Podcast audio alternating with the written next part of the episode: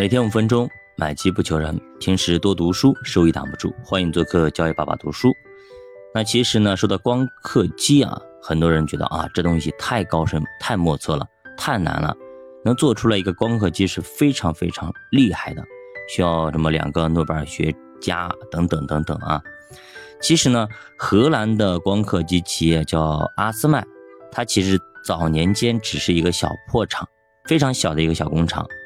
他找飞利浦合作，一个没干过，一个呢是曾经的失败者 loser，就这么他们俩走到了一起。那么他们在一九八四年合资公司成立，叫做阿斯麦尔，后面呢多了一个 L，就是代表光刻机的意思。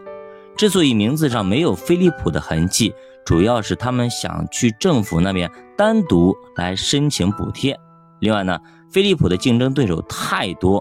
所以呢，他们也不想堵住自己未来的出路，因为你如果是加上飞利浦，估计很多公司都可能跟自己来作对。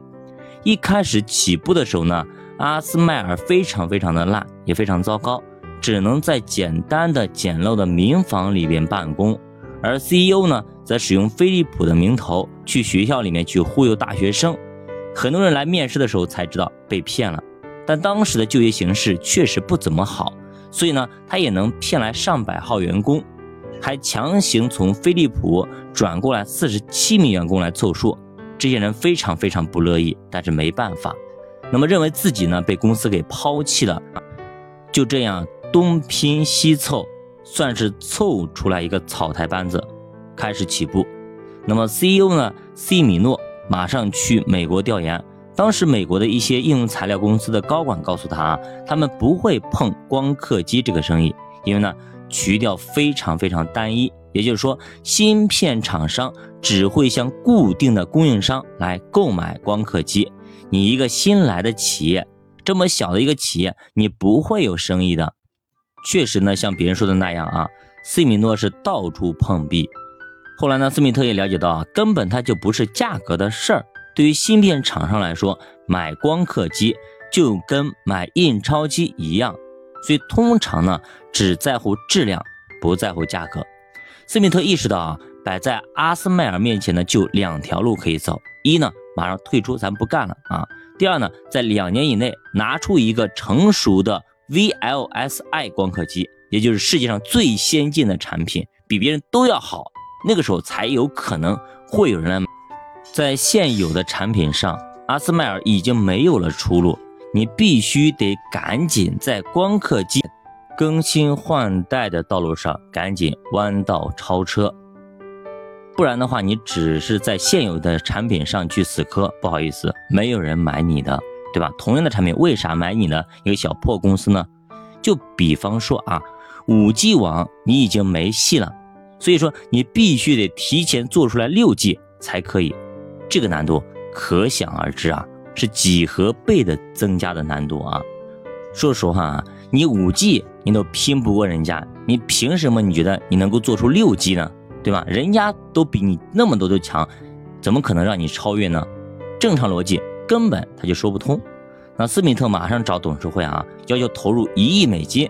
他说，光刻机这个产业，只有数一数二的企业才能活下去。就是老大才能活下去，老二都不一定能活下去。如果我们满足于第三名开外，那么最好呢，现在咱就关门大吉。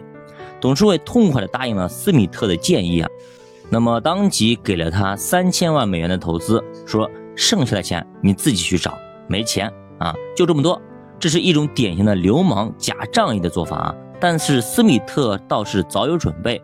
烧掉一亿美金，这只是光刻机的常规操作，或者说仅仅是一个行业的门槛。毕竟这玩意儿太精密了，一平方毫米要上亿个晶体管，而且呢还要不停的运转。也就是说，它既要精密，还得耐造才可以啊。作者打了个比方，如果两辆车同时移动，每小时三万公里，这其实已经不是车了。而是两枚导弹同时射出的速度，你要让他们俩在如此高速的运转当中保持的差值在零点五毫米以内，这就是光刻机的精度。不过呢，那个阿斯麦尔是幸运的，因为他在建立的时候呢，刚好赶上了行业的大退潮，这才给了阿斯麦尔喘息的机会，否则他压根儿就不具备竞争力。一九八四年，尼康跟美国的地球物理平起平坐，占有光刻机最大的市场份额。之后几年呢，美国半导体整个被日本超越，美国地球物理也连年亏损，新产品开发呢陷入了停滞。后来竟然找不到了下家，没有人愿意接受。而另外一个美国光刻机企业叫铂金埃尔默，也将光刻机部门全部卖掉，不要了，转型为仪器生产制造商。这也就意味着美国光刻机全军覆没。几家欢喜几家忧啊！美国这边全军覆没，但是日本在有尼康和佳能两大光刻机企业的支持下啊，加持之下，半导体芯片产业依旧是非常非常强。当时日本的企业啊，是光刻机行业的龙头老大，他说老大，没人敢说老二。那么后来呢，阿斯麦尔是如何一步一步的逆袭超越的呢？咱们下节继续接着讲，教爸读书陪你一起慢慢变富。咱们下节再见，欢迎大家点赞、收藏、关注、转发、留言。